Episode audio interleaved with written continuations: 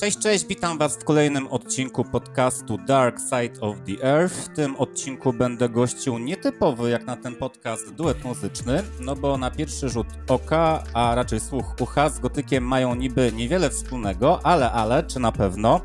Na wstępie powiem, że duet ten tworzą Ola i Kuba, przesympatyczne małżeństwo, które miałem przyjemność poznać przy okazji ich koncertu odbywającego się we wrocławskim klubie Alive.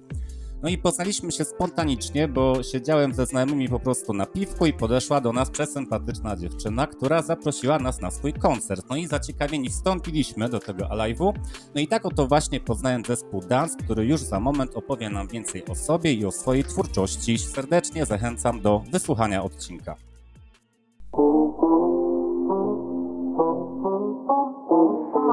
Na tropie gotyku.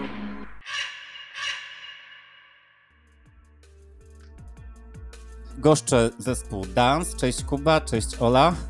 Cześć. Cześć. Cześć, bardzo mi miło, że mogę z wami porozmawiać. Na początek mam takie pytanie, może standardowe, ale wydaje mi się, że ważne, szczególnie dla zespołu, który jak się dowiedziałem pierwszy raz udziela wywiadu. Jest mi bardzo miło, że to dla mnie udzielacie tego wywiadu. Więc chciałem zapytać, skąd pomysł w ogóle na projekt Dance? Trudne pytanie. nie takie oczywiste. W sensie oczywiste, ale od, nieoczywiste jest odpowiedź, bo projekt Dance y, chyba ma swoje początki w naszej znajomości, po prostu. Tak trzeba to nazwać. Mhm. E, Kuba nie cierpi tej historii, ale b- będę musiała ją opowiedzieć. To, to, to, to, to ty ją opowiesz po prostu, żeby Kuba nie musiał się męczyć. E, Tak, a, a dotyczy sytuacji, w której poznaliśmy się i mm, po krótkim czasie okazało się, że mamy podobne pasje. Jedną z nich jest e, mm, muzyka i w sumie nie przypuszczaliśmy, że też robienie, robienie muzyki. E, Zaczęło się od, od grania na mm, gitarze pozbawionej jednej struny, którą Kuba wyciągnął e, po prostu z Pawlacza, żeby przygrywać nam do wieczornych rozmów, kiedy poznawaliśmy siebie nawzajem przy winie. No i tak grał na tej wieczory przy gitarze, tak? Dokładnie.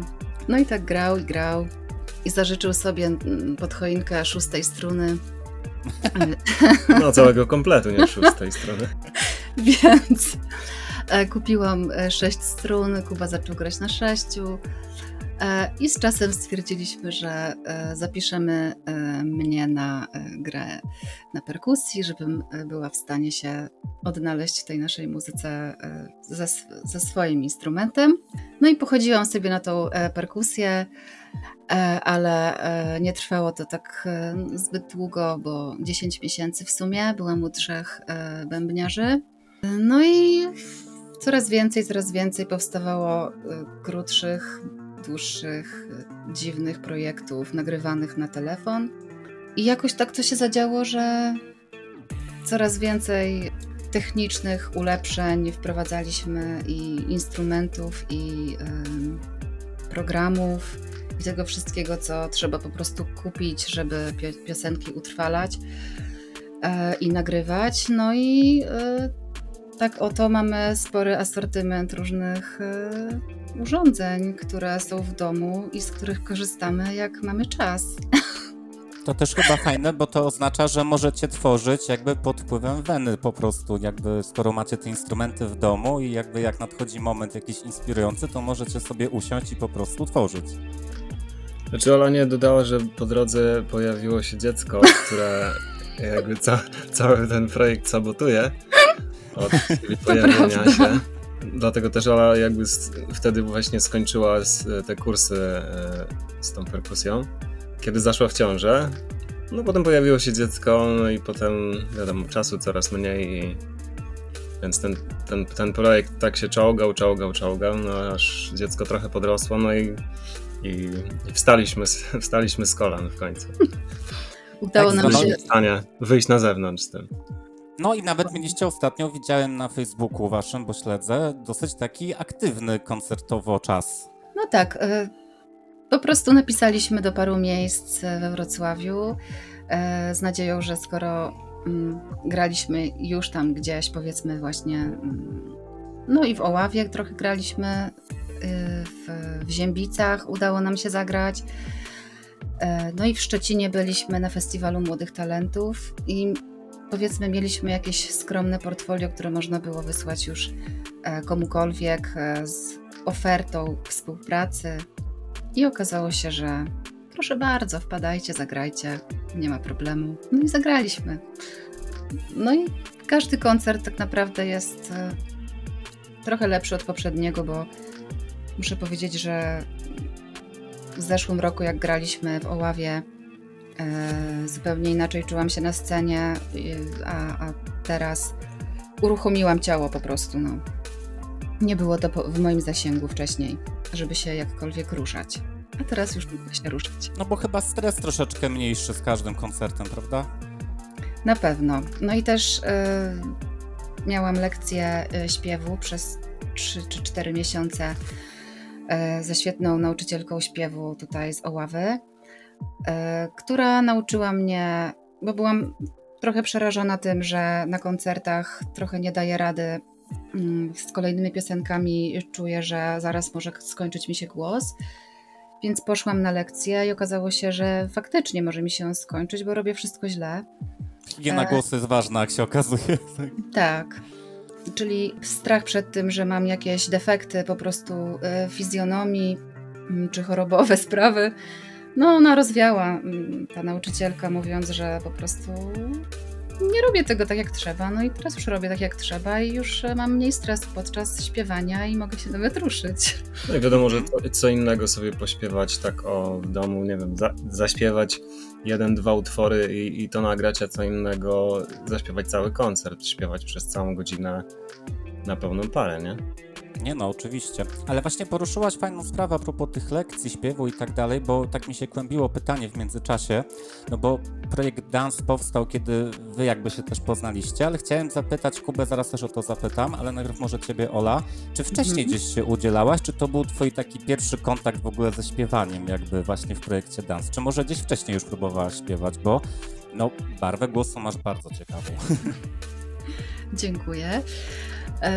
Dawno temu, od najwcześniejszego dzieciństwa, tak naprawdę śpiewałam e, gdzie się dało, e, ale tak profesjonalnie, żeby śpiewać, to no w sumie do tej pory mi się to nie zdarzyło, e, bo to wciąż jest początek drogi mam nadzieję, wspaniałego zespołu, prawda? Wspaniałego w sensie o jakimkolwiek zasięgu. Na ten moment to jest pierwszy e, projekt, w którym no, biorę udział systematycznie, e, z jakąś wizją, z, z dużymi nawet oczekiwaniami e, co do, co do dotarcia do, do odbiorców. No bo wcześniej były to warsztaty, jakieś grupy takie mm, w MDK-ach mhm. i nic więcej. Ale myślę, że nawet takie grupy FMDK są bardzo wartościowe i gdzieś tam wprowadzają człowieka w ogóle w świat muzyki. Myślę, że fajnie, że takie są w ogóle możliwości, prawda? Jasne. No a Kuba, jak to z gitarą u ciebie było? No u mnie z gitarą, e, nie wiem, gdzieś przed, przed dwudziestką chyba zacząłem coś tam brzdąkać na gitarze.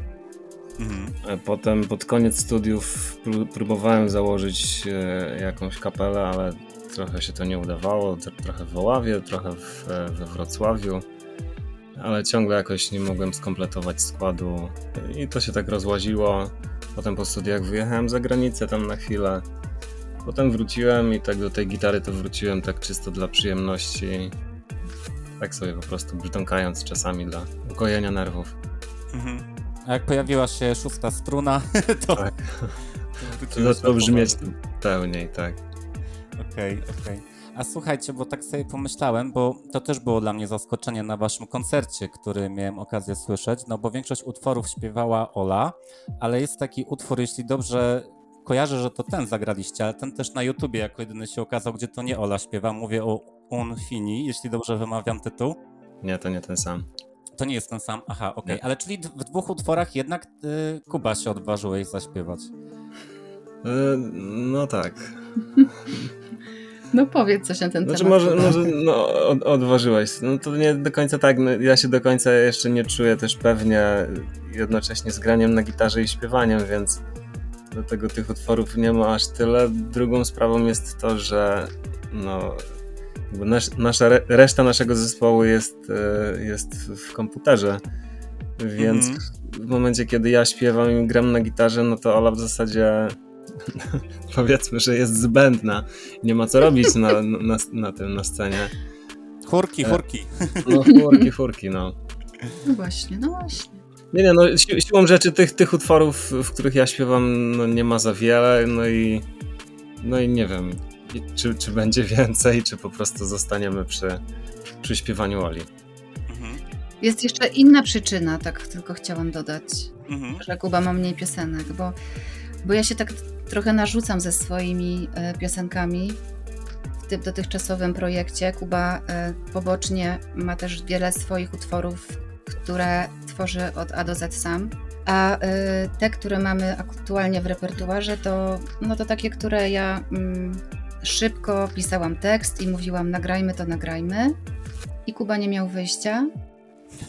I zaczynaliśmy pracę nad tymi kawałkami, które ja y, proponowałam, żeby je robić, i gdzie akurat ja y, byłam twórczynią melodii, tekstu i tam jakichś frakcji perkusyjnych. No i Kuba ma troszeczkę, y, moim zdaniem, teraz się tak szeroko uśmiecha, ale na razie nie, nie ma y, po prostu ochoty pisać tekstów i dlatego tyle piosenek jest Kuby. Bo ma parę piosenek, które mógłby włożyć do pieca. Ja mówię, pisz teksty, pisz teksty. I Kuba bierze co parę miesięcy zeszyt i nic z tego nie wynika, bo on woli robić kawałki. Muzykę na ten moment, mam wrażenie. Dlatego tak to jest, jak jest, myślę. Co ty na Czyli to? też wychodzicie trochę z założenia, żeby każdy śpiewał te swoje jakby teksty, tak? Dobrze rozumiem. Mhm. Tak, tak, to Tak. tak. nawet naturalnie wychodzi, że jak już Okej. ktoś wymyśli melodię, to i tekst. Bo teraz tak pomyślałem, że no oboje jesteście bardzo umuzykalnieni i, i, i oba wasze wokale brzmią fajnie i też wiele jest takich duetów, które razem na przykład śpiewają i robią duże, nie? Kariery typu jakiś Kat Jabłoni teraz, czy kiedyś Lipnicka z Porterem, albo jakiś Nick Cave jak wydawał płytę z baladami morderców, to największe przeboje to były te, gdzie zaprosił jakieś kompanki, wokalistki do, do, do jakby wspólnego zaśpiewania. Yy, dlatego tak pomyślałem, że skoro macie oboje ten muzyczny i wokalny talent, to że może warto by było, żebyście razem po prostu zaśpiewali chociaż jakiś jeden utwór. Być może się i coś takiego zdarzy, no na razie się nie zdarzyło.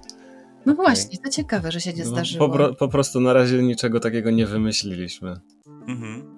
To ja czekam, słuchajcie. Ale też właśnie ciekawą rzecz powiedzieliście, to jest też, co mnie troszeczkę urzekło u was i nawet zainspirowało, bym powiedział, bo kiedy właśnie miałem okazję was totalnie spontanicznie usłyszeć właśnie w klubie Alive, to Ola przedstawiła zespół, że jest y, tutaj gitara Kuba i ja wokal, a reszta zespołu jest w komputerze i to dla mnie było inspirujące, bo sam gdzieś tam robię muzykę do szuflady i jakbym miał wyjść z nią, to też z komputerem, bo nie zagram na perkusji naraz i na keyboardzie. I to jest mega, moim zdaniem, fajne, że wy jakby przełamaliście to, że zespół rockowy on nie musi się jakby składać jedynie z tej sekcji live, jakby, nie? Że część może być live, a część może być po prostu jako podkład jakby. I to wbrew pozorom nie zarzut. Uważam, że to jest, może być inspirujące. Właśnie chciałem zapytać trochę też o to, jak tworzycie muzykę. Na ile wcześniej powstają na przykład dźwięki na gitarze, a na ile wcześniej jest na przykład rytm perkusyjny. Jak wygląda was praca nad muzyką? Czy to każdy kawałek inna historia? No to trochę Ola już jakby zdradziła wcześniej z tym narzucaniem się, że no, część utworów e, powstała tak, że Ola coś sobie wymyśliła, jakieś melodie na, na wokal, a ja po prostu potem dodawałem do niej gitary. Mhm, mhm. No jakby nie wiem, no wracając do, do, do tego pytania wcześniejszego i, i tego, co Ola mówiła o moich piosenkach, no to te, też one, te, te moje tak nie powstają w dużych ilościach, no bo też zajmuje się, mamy ograniczony czas, tak, jak mówiliśmy wcześniej, z, no, z powodu dziecka, Mhm. e, więc to są generalnie no wieczory, czy, czy jak się tam uda dziecko gdzieś wyeksportować. No ale wtedy się zajmuję no, naszymi utworami po prostu. Albo je, albo je komponujemy, obrabiamy. Ja to mm, staram się sa samemu jakby do publikacji przygotowywać, miksować i tam masterować. Mhm. Lepszym lub gorszym skutkiem, no ale staram się uczyć po prostu robić jak najwięcej przy tym. No więc no, siłą rzeczy ograniczam sobie czas na, na, na komponowanie tych, tych jakby no swoich tylko i wyłącznie rzeczy. Tak, ale jedyny plus jest taki, że człowiek im częściej coś robi i to jakby potem idzie to łatwiej nawet z montażem dźwięku, choćby wiem to po sobie w, w przypadku podcastu, choćby, że i teraz Mhm. jak słucham pierwszego odcinka, który nagrałem, to nie mogę go słuchać po prostu, bo był okropnie zmontowany. I jakby wystarczyło kilka więcej, żeby już się nauczyć nowych rzeczy, więc zawsze jest progres, nie? Mhm. No ale właśnie e, rzeczywiście e, co piosenka to inna e, historia powstania, bo czasami zaczyna się od właśnie melodii, czasami od jakiegoś riffu. Piosenka jest jakby gotowa, e, bo ktoś ją już zrobił, e, w sensie, no w przypadku moich tam kilku, w sensie moich, tam gdzie śpiewam, czyli w większości. Nie no, bądźmy szczerzy. Dopiero jakby ostatni nasz utwór, e, który na koncercie jest na samym końcu, Mhm. taki po, po, jeden z dwóch po polsku, no to powstał jakby wychodząc od mojej gitary. Jeden z dwóch w sumie. Okej. No rzeczywiście tam był riff, jeden, drugi, trzeci, czwarty. Kuba wyskoczył z całego pakietu riffów. E, dograłam. Kuba e, stwierdził, słyszę tam gadanie, nie śpiewanie. Pogadałam najpierw do piosenki, do tekstu szczygła e, z Niema. Otworzyłam Niema, wzięłam pierwszy z brzegu tekst. Kubie się strasznie spodobał ten tekst, ale nie Niestety użyliśmy. Nie mieliśmy odwagi się zwrócić do szczegóła, że- czy możemy go użyć. Bo... Bo dotyczył wypowiedzi intymnej. e, To jest akurat e, ten wywiad z kobietą, która, która opowiada o ciężkim dzieciństwie z ojcem, który ją molestował, więc tak. Nawet gdyby. e, No, głupio mi było, głupio nam było zwrócić się do szczegółu akurat o taką, e, o taką historię, bo to historia, która dotyczy jeszcze no, W sumie kogoś, to nawet nie prawda? jego historie, No tylko właśnie. to są historie ludzi, które on udostępnia. A Dokładnie, bo ktoś mu zaufał, tak? Więc e, odrzuciliśmy ten projekt, e, ten pomysł i, i, i napisałam e, razem z Kubą tekst mówiony do tej piosenki. No, ale to jedna z niewielu piosenek, które zaczęły się od, od mojego riffu. W większości to jednak Ola najpierw ma tam jakieś melodie. I perkusje, perkusje. tak, i bity. Ja generalnie słyszę beat i ja już. Bity mnie inspirują, bardzo mnie bity inspirują. Jak stworzę beat, to już mam po prostu całą piosenkę. No właśnie i chyba tak jest z utworem do lasu, mam wrażenie, że tam jest właśnie dosyć ważna ta sekcja rytmiczna. On ma w ogóle moim zdaniem taką trochę, taką postpunkową energię dla mnie. Nie wiem, czy się ze mną zgodzicie. No, Możemy ktoś się już tak zgodzić. powiedział, tak. W tym podcaście, gdzie ktoś nas puścił, jeden pan był tak miły i umieścił nas na swojej playliście na Spotify'u ku naszemu ogromnemu zdziwieniu i właśnie była, była to piosenka do lasu i on powiedział, że to jest postpunkowe, tak, tak jak Tak? No. O to, a nie słyszałem tego tej wypowiedzi, więc jest nas dwóch, że tak uważamy. Okej, dobra. Tak, no i właśnie rzeczywiście te perkusje zrobiły utwór, bo one też, e, potem Kuba wkroczył z gitarami i tymi gitarami się e, no, umościł akurat w tym, a nie innym bicie i to mu, to mu świetnie wyszło moim zdaniem. E, No gitary to ten- chyba były na samym końcu. No tak, no ale ten utwór, kurde, bez tych gitar, no to byłby ubogi. No. Te gitary dla mnie to dopełniły maksymalnie to, co chciałam jakby powiedzieć w tej piosence, bo była to piosenka o... Bo mnie strasznie e, kor korciło, no. Miałam dużą potrzebę skomentowania sytuacji politycznej dotyczącej granicy polsko-białoruskiej i zrobiliśmy ten, ten utwór bardzo szybko i Jak na nas. jak szybko. na nas tak, to było, nie wiem, do dwóch tygodni powstał ten utwór. Mhm, No właśnie wspominałaś, że twoje teksty takie bywają polityczne. No i też zauważyłem tą taką tendencję chyba, że właśnie teraz jakby bardziej próbujecie po polsku tworzyć niż... Bo, bo pierwsze utwory były po angielsku, prawda? Anglojęzyczne. Czy, czy więcej staramy się tworzyć po polsku? No dwa utwory mamy po polsku w tej chwili. Znaczy I tak, to no jest ale taki kierunek, w którym chcecie iść jakby? to może w sumie ja Kuba powiem, No bo, y, bo, bo to ja to piszę akurat. Mhm. Kuba by w życiu, moim zdaniem na ten moment piosenki po polsku raczej nie napisał. Bo oboje gdzieś od początku y, czuliśmy, że y, po angielsku myślimy, jeżeli chodzi o piosenki rockowe. No, wychowani Mhm. na, angielskim, na amerykańskich piosenkach, na amerykańskim roku głównie i anglojęzycznych y, utworach, które od zawsze są w życiu wielu ludzi, e, no to pisało się po, po angielsku, a e, chęć pisania po polsku pojawiła się stosunkowo niedawno we mnie. Czy Po prostu. Mhm. Kasia Nosowska chyba kiedyś coś takiego powiedziała, że e, na początku śpiewała po angielsku, bo jak śpiewała po polsku, to brzmiała dla siebie samej po prostu jakoś głupio i jakoś Ale to chyba wielu artystów tak ma, zauważyłem, że albo miało etap tworzenia po angielsku i potem ciężko, i potem nagle wracali do języka polskiego, albo że w ogóle zaczynali od anglojęzycznych urlopów, e, utworów, przepraszam, a dopiero potem jakby zaczynali po polsku, więc... Tak, to jest takie kulturowe pranie mózgu, prawda?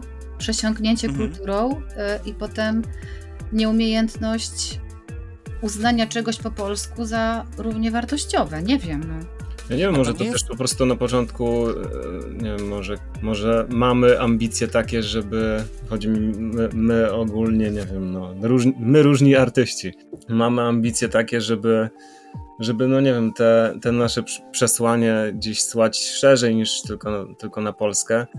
No a śpiewając po polsku, no ograniczamy się tylko do naszego rynku. Myślę, a w że to raz. No właśnie, y, przyspieszenia, y, no w sensie nie przyspieszenia, a y, w dobie łatwości publikowania na cały świat, prawda, dzięki streamingowi, szybciej się decyduje człowiek na robienie rzeczy po angielsku z jakąś tam nadzieją na, na odzew poza Polską. Mhm. Myślę, że to jest raz, ale druga kwestia, o której teraz pomyślałem, że może być istotna, to jest taka, że wydaje mi się, że może nieraz w języku polskim bojem, boimy się o czymś powiedzieć wprost, a w języku angielskim jest to jakby takie ukryte trochę. Wiecie, co mam na myśli? No on, on jest jakby- taki dla nas trochę mag, jakby magiczny, no taki gdzieś trochę od nas oderwany, prawda? Nie jest naszym językiem ojczystym. Większość ludzi młodych go rozumie, ale nie, no nie każdy zna angielski. No. Większość już No ale nawet jak ale- rozumie, to to nie, no nie wszyscy są anglistami, gdzie uczą się tego języka po prostu latami on tak w nich wsiąkł, że jest prawie ich e, ojczystym. Większość zna, ale tak trochę z piosenek, z filmów rozumie i mówi, ale to Tak. wydaje mi się, że to cały czas gdzieś jest tak jednak coś osobnego w stosunku do nas. Mhm. Kiedy że- mówimy po angielsku, to trochę się obserwujemy z zewnątrz. Tak. Mhm. I też E- łatwiej e, pisać banalne teksty po angielsku, bo Tak, bo one Nie i tak będą- magicznie trochę brzmią. no, dokładnie. Łatwiej ukryć banał, myślę. Chociaż staramy się nie być banalni. Mhm. No i chyba też wydaje mi się, że teksty anglojęzyczne mogą być bardziej otwarcie, otwarcie krytykujące, chociaż e, do lasu jest język, w języku polskim, a jest jakby politycznie zaangażowanym tekstem, tak? Tak, W tak, bo to w przypadku? sumie. Bo nie interesowało mnie zdanie kogokolwiek. Na, na, znaczy, chciałam powiedzieć do, do moich braci i sióstr w Polsce. Po prostu. Takie Tak. miałam tutaj. Nie, nie, no, nie myślałam, żeby to śpiewać w innym języku. Mhm. A tak przy okazji, bo też Kuba poruszył temat właśnie, że y, inspirował was ten anglojęzyczny rok. Właśnie też tak planowałem zapytać was o główne inspiracje, bo muzycznie już powiedziałem, że na przykład do lasu mi się kojarzy tak trochę postpunkowo, natomiast Ola, twój wokal mi się bardzo kojarzy z taką wokalistką, nie wiem czy ty ją kojarzysz, ona się nazywa Anneke van Giersbergen. Nie wiem czy kojarzysz taką osobę. Niestety nie. Okej, to ci podeślę po wywiadzie. ona, ona tworzyła w takim zespole The Gathering, ale później też solowo tworzyła. Moim zdaniem masz bardzo do niej barwę podobną, ale takie moje prywatne skojarzenie. Jak najbardziej pozytywne. Natomiast właśnie chciałem zapytać, co was inspiruje? Może być muzycznie, ale też poza muzycznie, jak najbardziej. Mm, Patrzymy teraz na siebie. Znaczy gusta muzyczne mamy dosyć odmienne w sumie. O, to to jest Są, ciekawe. są, są tam jakieś, e, jakieś wspólne punkty, ale To opowiedzcie Ale coś raczej. o tym. Myślę, że to jest ciekawe. No bo jednak gdzieś tam później te inne inspiracje łączą się i wychodzi coś fajnego z waszego jakby tych energii dwóch, nie? Ale gdzieś tam mówicie, że korzenie niekoniecznie te same. To jest ciekawe. to też jest tak, że e, jakby nasza twórczość w sumie chyba nie ma też wiele wspólnego z tym, czego słuchamy. Mhm. Takie mam wrażenie. E, Bo ilekroć e, myślę sobie, że, że chciałbym, żeby to brzmiało trochę jak coś konkretnego, to, to koniec końców wcale tak nie brzmi. Mhm. Myślę, że to chyba dobrze, no bo nie wiem, mo- może jakiś własny styl dzięki temu zyskujemy. Mhm. E, Co do gustów, no to, no to ja wyszedłem gdzieś z grunge'u, Mhm. Nie wiem, potem do tego doszedł Tool. Trochę cięższych brzmień, ale też nie za dużo. No ogólnie to, nie wiem, no wszystkiego ogólnie słucham. Generalnie słucham tego, co mi się podoba i, i po prostu tyle. O, od popu, muzyki poważnej, jazzu i, i metalu. Kuba jest melomanem. Okej. Naprawdę, jak go poznałam, to byłam w szoku, jaką ma jakie ma e, zasoby na komputerze i, i jak się zna na muzyce. I jakie fajne po prostu ma kawałki takie taneczne i klubowe i wszelkich gatunków tak dobrej jakości, no bo muzyka jest Mhm. albo dobra, albo zła, nie ma gatunków gorszych i lepszych, tylko po Pewnie. prostu Kuba potrafi w, z- zgromadzić po prostu multum świetnych piosenek z różnych gatunków. Teraz robi to na Spotify poprzez zaznaczanie serduszkami kolejnych Okej. utworów. A co do mnie, no to takimi moimi wielkimi, powiedzmy, moimi kamieniami milowymi w jakiejś wrażliwości muzycznej, którą mam, no to najpierw był kult. Wychowałam się na Okej. kulcie. Jako dzieciak chodziłam na koncerty już od 12 roku życia Mhm. i nie wiem, czemu mama mnie na, nie puszczała samą. A czemu nie? E, tak. Z drugiej strony siostra karmiła mnie poezją śpiewaną i Agnieszką Osiecką i The Cure e, bardzo dużo. O, Trzymałam już najmłodszych latach. E, tak. Tak, myślę- widzieliśmy na YouTube. kocham The Cure. Tak, właśnie. I ja tak samo kocham The Cure, chociaż od jakiegoś czasu już nie kocham, w sensie już nie umieją robić tego, co kiedyś. Może Mhm. się ze mną nie zgodzisz, ale te nowe kawałki już to już nie to samo. Mm, No niektórzy mówią, że oni się skończyli na Disintegration już nawet, nie? The Cure. No właśnie, no może. No niestety. Może, chociaż ja jeszcze tą płytę, mm, kurczę, tą trzecią z Mrocznej Trylogii, Blood Flowers ona się chyba nazywała, tak. To jeszcze ona mi w miarę wchodziła, ta płyta. No właśnie, a później już, już nie, prawda? Później już tak Gorzej. jakoś brzmienie się zmieniło, ale chyba oni mieli po prostu też innych producentów już. Jakiś taki inny kierunek obrali. Natomiast byłem na ich koncercie w 2016 roku i zagrali prawie 3-godzinny koncert. Było bardzo dużo utworów właśnie z tych starych płyt typu Disintegration, 17 Seconds i tak dalej, także na pewno polecam chociaż raz się wybrać na The Cure i oni nawet w Byłam. Quebecu chyba grają. Też jak trzy się- godziny grali. To było coś. A byłaś e, w Łodzi czy w Spodku? W spotku. A, okej, czyli byłaś na tym wcześniejszym koncercie. Tak. Był Ale okej, czyli wiesz jaka to magia. Tak, tak. No i potem mi wjechał e, Joy Division zespół, który bardzo pokochałam i e, Radiohead. I jeszcze wcześniej e, Nick Cave mnie bardzo ruszał i do tej pory rusza, więc to są takie najważniejsze zespoły w moim życiu, które, których nie usłyszysz w naszych piosenkach, myślę. Okej, Nie słychać tego, że, że je lubię. ale trochę właśnie słychać, bo nawet teraz mi się robi fajna klamra z zapowiedzią, którą przyszykowałem, przedstawiając was do wywiadu, że go, z gotykiem nie macie nic wspólnego, ale Nic. teraz się tak zastanawiam, bo The Cure, Joy Division to są takie, czy Nick Cave, to takie mroczniejsze odmiany tego, tego rodzaju. Więc jednak może gdzieś te korzenie takie są, No to, to, to, to jedną nogą. Co najwyżej. jedną nogą. To nie jest moja, moja strona. Ale z drugiej strony, cokolwiek nam się uda e, zrobić, w sensie, co stworzy się w jakimś takim weselszym tonie, e, no to oboje dokładamy starań, żeby to przyciemnić. No właśnie moim zdaniem wasza muzyka ma trochę takie psychodeliczne i mroczne odcienie momentami. Mo- to jest moje prywatne zdanie. Dlatego też mi się tak spodobaliście na żywo, no bo nie znałem was wcześniej, nie ukrywajmy, ale po prostu na żywo tak sobie, kurczę, to jest takie psychodeliczne, takie właśnie tajemnicze nawet trochę. Bardzo Macie miło sobie słyszeć. taką, na, takie coś magnetycznego i wasza muzyka też to ma. A tak teraz pomyślałem, bo powiedziałaś, że odkrywasz, y, bo Kuba jako meloman w różnych gatunkach siedzi, że odkrywasz y, różne takie niespodziewane rzeczy ciekawe, więc y, tak pomyślałem, że zadam pytanie, co najdziwniejszego dla ciebie, znaczy z, tych, z tej muzyki Kuby, którą on jakby gromadzi i ma tego pełno, to co było dla ciebie najbardziej zaskakujące, że ci się spodobało? Pierwsze, co mi się skojarzyło, no to jak się wprowadziłam do klubu i on bardzo głośno włączył numer Azali Banks. Bank? Jak ona się nazywa? Tak, tak wiem nawet chyba, który utwór. Ten taki... wulgarny e, Mhm. i, i no, bezwstydny i, i on to rozkręcił na cały dom. E, Piliśmy mm, sok bananowy z sokiem porzeczkowym, z wódką, rozpakowywaliśmy moje graty i leciała playlista między innymi to i Kuba tańczył i mam to, ten obraz do końca życia przed moimi oczami.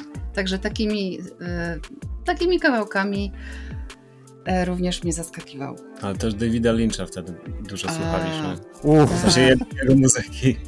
To było coś, to było super zaskakujące, no. Ja mówię, to on śpiewa Kubę? I ja mówię, wy, wynajął kogoś do tego, czy to on śpiewa? Nie, no to on śpiewa. Ma taki dziwny głos. Także tak, y, to mi się spodobało też. Jak ustaliliśmy, no nie gracie muzyki gotyckiej, chociaż gdzieś te inspiracje u Oli takie mroczne się pojawiają.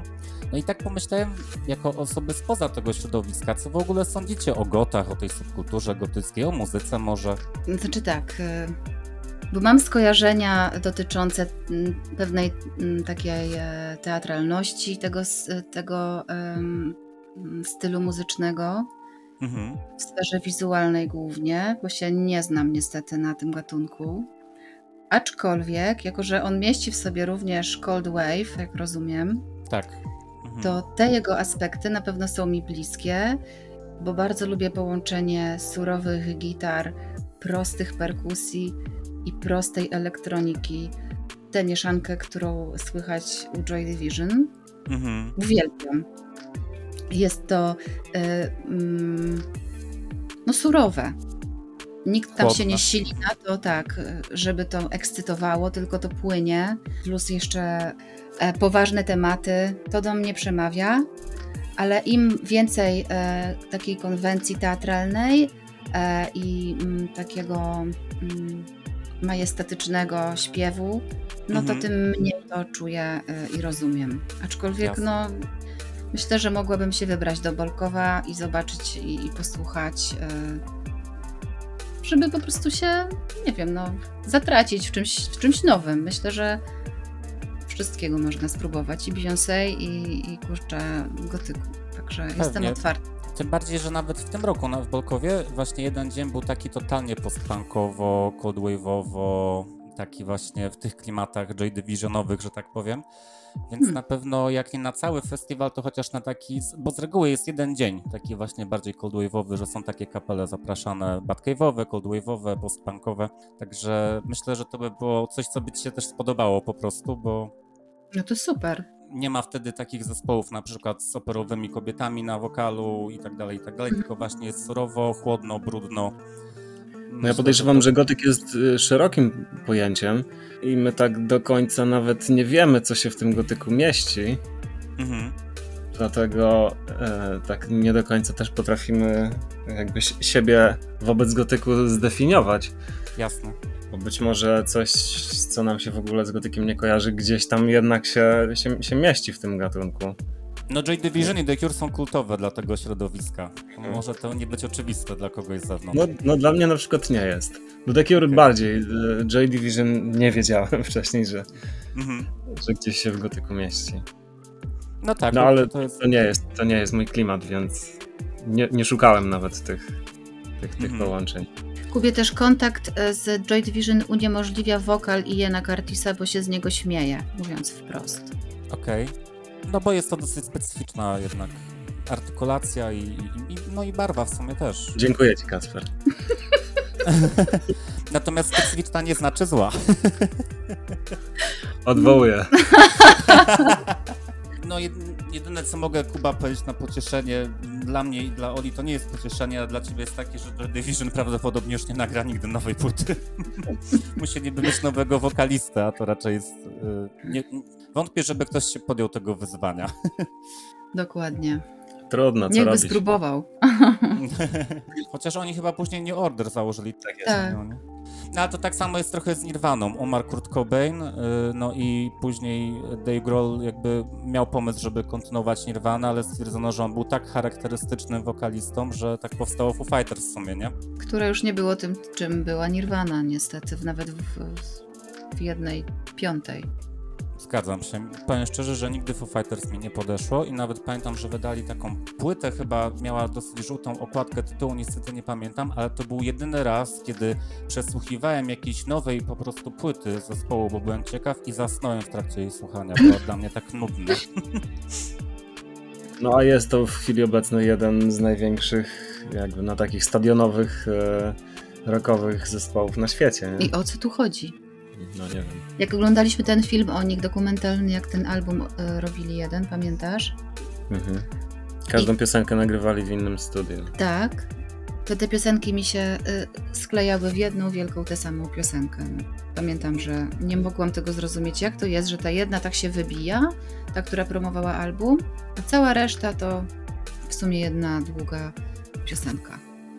To może nawet to jest ten sam album, na którym zasnąłem, no bo ile można słuchać w kółko tego samego utworu.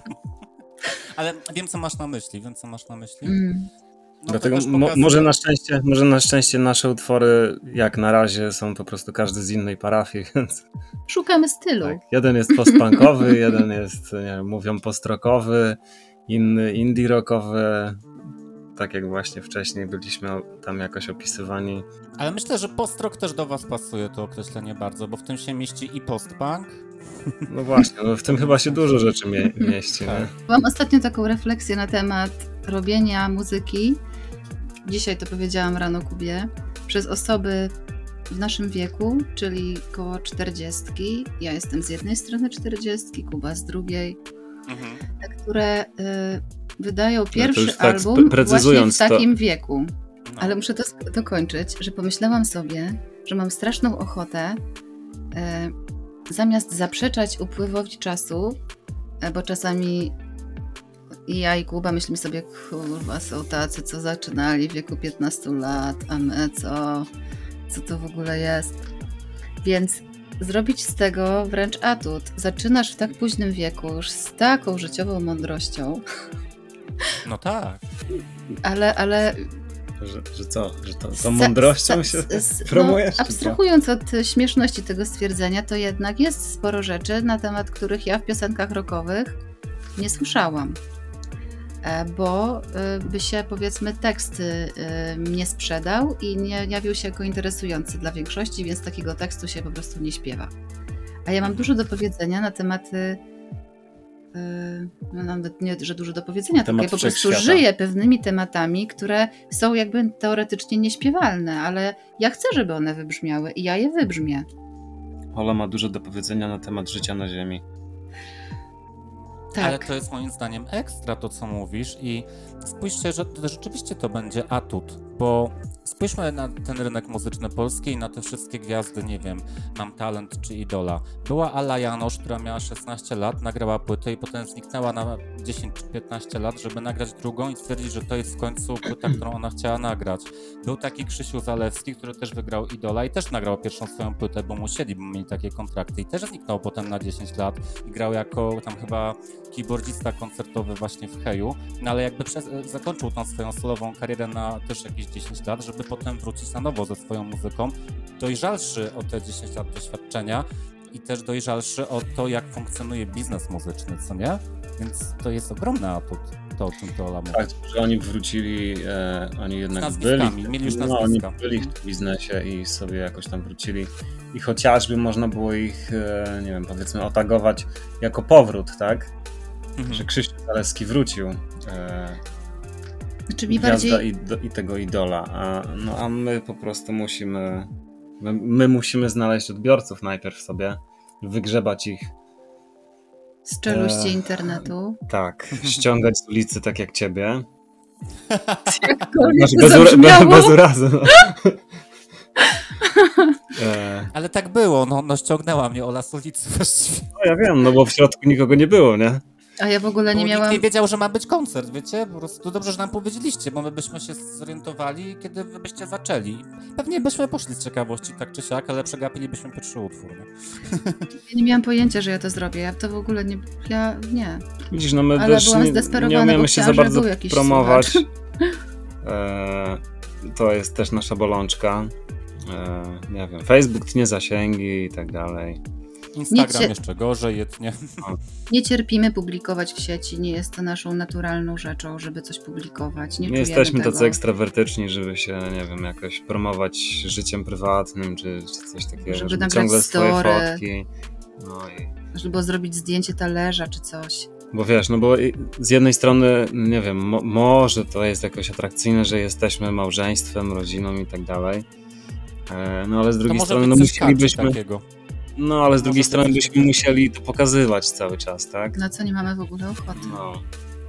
Nie, no jasne, ale z drugiej strony pytanie, czy lepiej mieć tysiąc osób, które będą niby fanami waszej muzyki, ale tak naprawdę będą po prostu chcieli znać jak najwięcej pikantnych szczegółów z waszego, wiecie, prywatnego życia, czy lepiej mieć w takim razie zamiast tych tysiąca osób, nie wiem, 60, które posłucha tekstu, zastanowi się nad tym i to poczuje, nie? To jest Zdecydowanie które- druga opcja. No właśnie, to, to jest Ale, ale pytanie o ten... mówimy, ale mówimy o tysiącach, mam nadzieję. Zamiast 100 tysięcy, 60 tysięcy na przykład.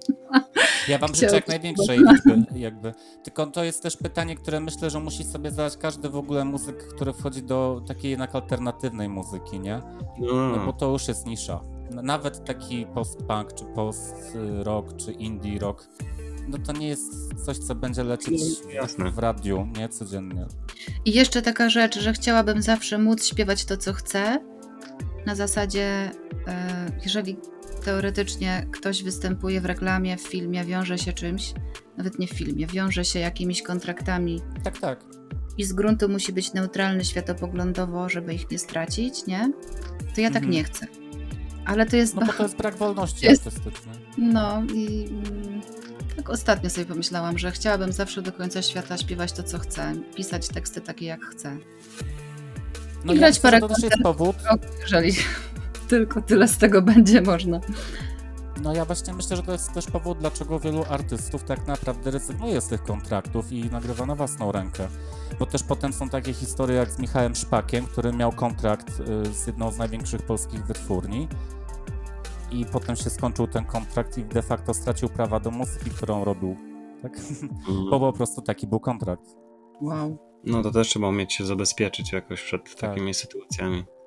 Tak, a ludzie jak są y, jakby napaleni na coś takiego, że Boże, będę mieć kontrakt, co to będzie w ogóle, ale będzie super, no to też są tak tym zachwyceni, że, że mogą się tym zachłysnąć i nie przeczytać do końca tego kontraktu, które ma pewnie, wiecie, 200 stron.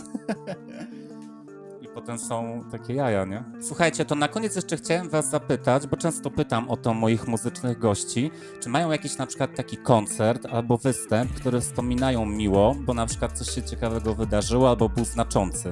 Więc czy duet Dance ma taki koncert w swojej pamięci, który do tej pory wywołuje ciary?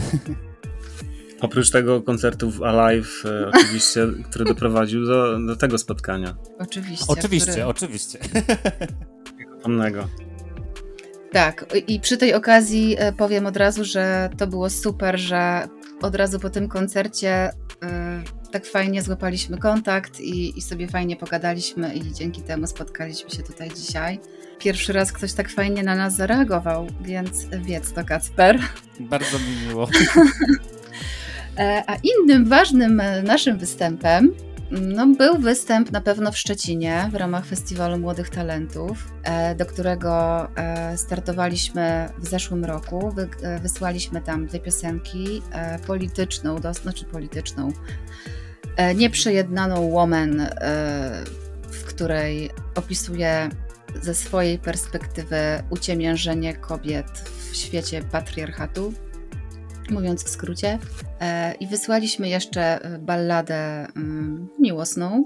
I na te dwa utwory była fajna mm, odpowiedź, czyli zaproszono nas do Szczecina i jeszcze dziesięciu finalistów na zaśpiewanie tych dwóch e, numerów.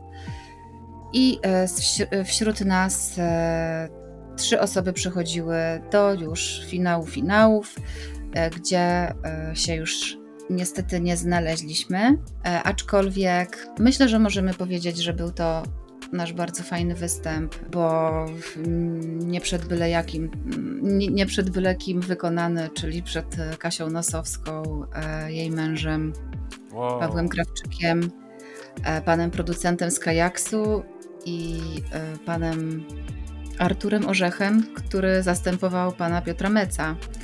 Pan Mhm. Mec niestety nie mógł przyjechać, więc to był trochę stres wystąpić przed tymi ludźmi, ale też e, no do dzisiaj sobie myślimy, że to, że nas e, po usłyszeniu naszych e, utworów zaprosili do występu na żywo jest dla nas super informacją zwrotną i tego się trzymamy, mówiąc wprost, na samym początku naszej drogi, że no, skoro oni chcą, chcieli nas posłuchać na żywo, to parę osób innych też się znajdzie.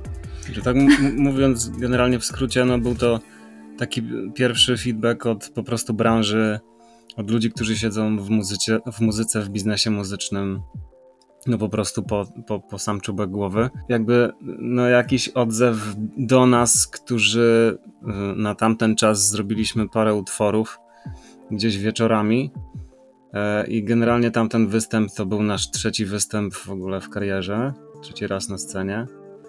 Poszło jak poszło, no nie awansowaliśmy dalej, no ale samo to, że znaleźliśmy się w, e, tam w Szczecinie na tych przesłuchaniach, gdzie z kilkuset e, wykonawców wybrano nas do tej dziesiątki, no to był taki no, no, no, no, no co, coś, coś fajnego to było. Coś mega Jakiś fajnego. sygnał, że no, robimy coś fajnego, no i że, że warto to robić dalej. Nie no, kurczę, no wiecie, to po, połowa pewnie ludzi z jakiegoś alternatywnego świata w Polsce marzy, żeby móc zaśpiewać przed Kasią Dosowską, tak? No było to coś. Jak zadzwoniono do nas w tej, w tej sprawie, to no nie no, prawie po prostu przebiłam głową sufit z radości, tak. I do dzisiaj w momentach jakiegoś zwątpienia fajnie jest pamiętać ten dzień. No to ja wam życzę, żeby ktoś z Kajaksu się odezwał, z tej wytwórni, apeluję. Powiedzcie, czego wam jeszcze możemy życzyć na koniec. Żeby te wszystkie e, aplikacje na festiwale, które będziemy wysyłać z końcem roku i z początkiem przyszłego roku, to chociaż żeby na połowę ktoś odpowiedział, tak, wpadajcie do nas, bo chcemy sobie pograć w przyszłym roku na festiwalach. Tego nam życzę. Życzę wam, może, może powinniście spróbować na Poland Rock jeszcze, tak pomyślałem. Spróbujemy w następnym roku, spróbujemy wszędzie. Spróbujemy nie przespać wszystkich terminów wysyłania zgłoszeń. To się zdarza. tak. I, I będziemy. Będzie nas więcej, miejmy nadzieję. No cóż, no to ja dziękuję za wywiad, za przyjęcie zaproszenia do podcastu Dark Side of the Earth. Wszystkim słuchaczom życzymy mrocznego dnia i do usłyszenia w kolejnym odcinku.